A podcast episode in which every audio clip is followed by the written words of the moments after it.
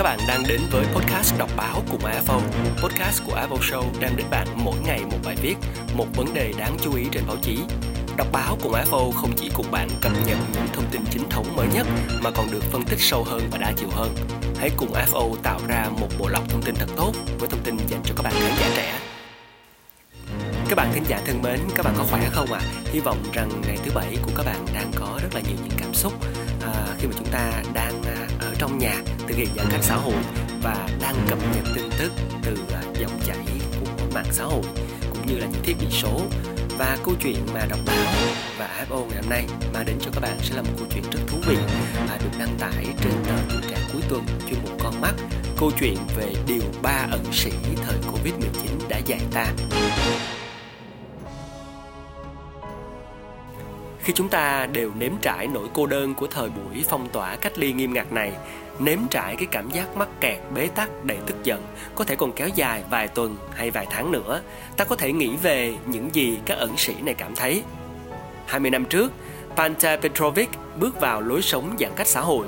Ông tìm đến một hang động nhỏ trên ngọn núi Stara Planina, miền nam của Serbia để sống, lánh xa một xã hội ồn ào. Nhưng mà năm ngoái, trong một lần xuống núi về thị trấn thì người đàn ông 70 tuổi với bộ râu dài này phát hiện ra đại dịch Covid-19 đang hoành hành. Khi thị trấn bắt đầu việc tiêm vaccine ngừa Covid-19 thì ông vén tay áo lên, nhận một mũi tiêm, rồi kêu gọi mọi người cũng làm như vậy. Con virus ấy không kén chọn đâu, nó sẽ vào đến tận hang ổ của tôi. Ông nói với hãng tin AFP, và chỉ có thể vào được cái hang của ông Petrovic bằng cách leo lên một vách đá dựng đứng. Trong hang có một cái bồn tắm cũ rỉ mà ông dùng làm khu vệ sinh, vài cái ghế dài và một đống cỏ khô để làm giường. Petrovic vốn là dân của thị trấn Pirot gần đó.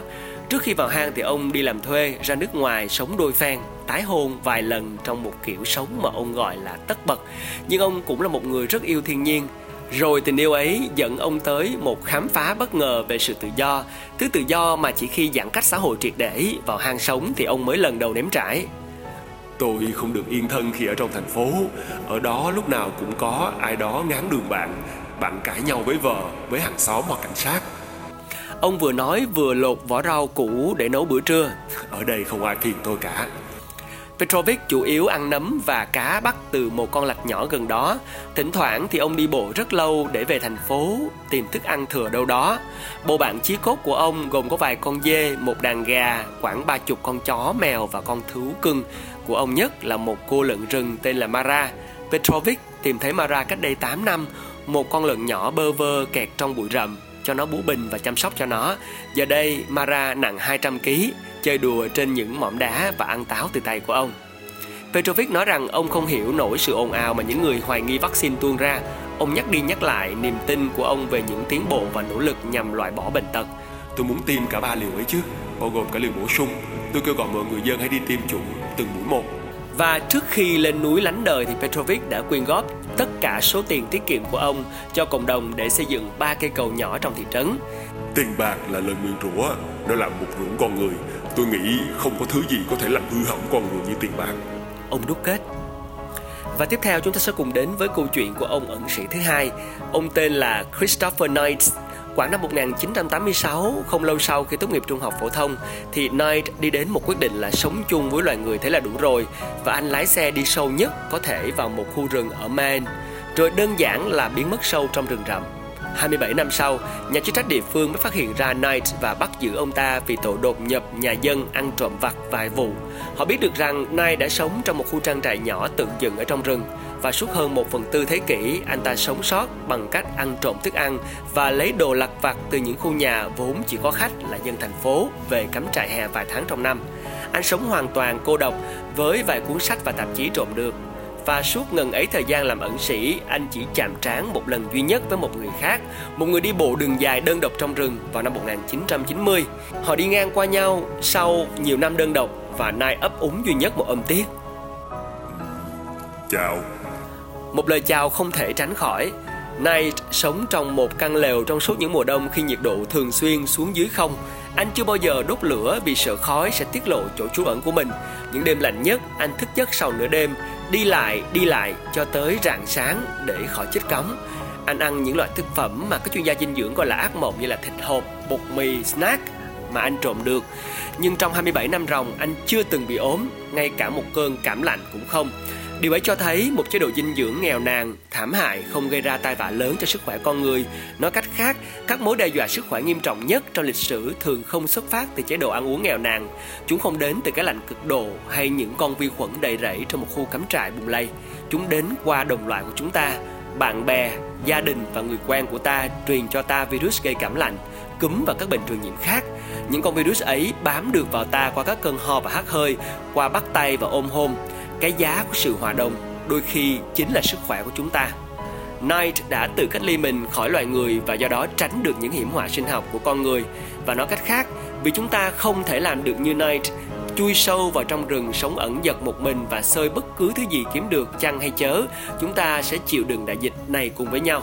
Và bởi thế, khi chúng ta đều nếm trải nỗi cô đơn của thời buổi phong tỏa cách ly nghiêm ngặt này, nếm trải cái cảm giác mắc kẹt bế tắc đầy tức giận có thể còn kéo dài vài tuần hay vài tháng nữa, ta hãy nghĩ về những gì Knight từng cảm thấy.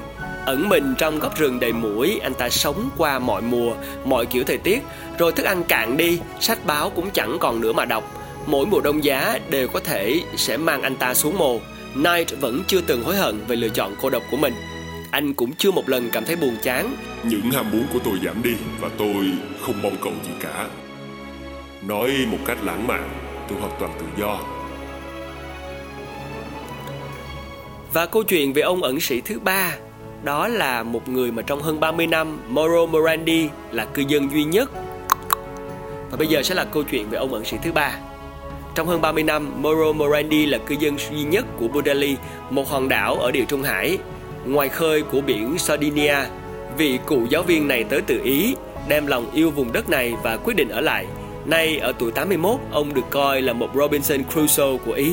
Bạn bè của ông là những bụi cây, vách đá và lũ chim. Khi đại dịch tới, cũng thực phẩm ra đây bị gián đoạn, khách du lịch không tới được. Ông dành cả ngày để ngắm biển, để nhặt củi, để chụp ảnh động vật hoang dã và phong cảnh để đăng lên Instagram. Mùa đông thì ông ngồi yên trong nhà nhiều tháng liền. Ông nói gì về cách chúng ta có thể vượt qua nỗi cô đơn? Tôi chỉ nghĩ về gia đình và bạn bè của tôi ở Modena, một nơi ở miền Bắc nước Ý, một trong những khu vực bị nhiễm virus nhiều nhất. Họ đang phải đối mặt với thời kỳ khó khăn. Ông đã chia sẻ với CNN Travel. Một vài tuần cô độc là cơ hội để thực hành tìm kiếm tâm hồn mình. Tôi đọc rất nhiều và suy nghĩ. Tôi nghĩ những người sợ sách, sợ đọc sách, bởi vì nếu họ làm như vậy thì họ sẽ bắt đầu suy nghĩ về mọi thứ. Điều đó có thể nguy hiểm. Nếu bạn bắt đầu nhìn mọi thứ dưới một ánh sáng khác và chỉ trích, bạn có thể sẽ thấy mình đang sống một cuộc sống khốn khổ, rằng bạn là một người tồi tệ như thế nào, hoặc nhớ về những điều tồi tệ bạn đã làm. Nhưng mà Morandi nói rằng sự xem xét nội tâm này sau rốt mang lại lợi ích.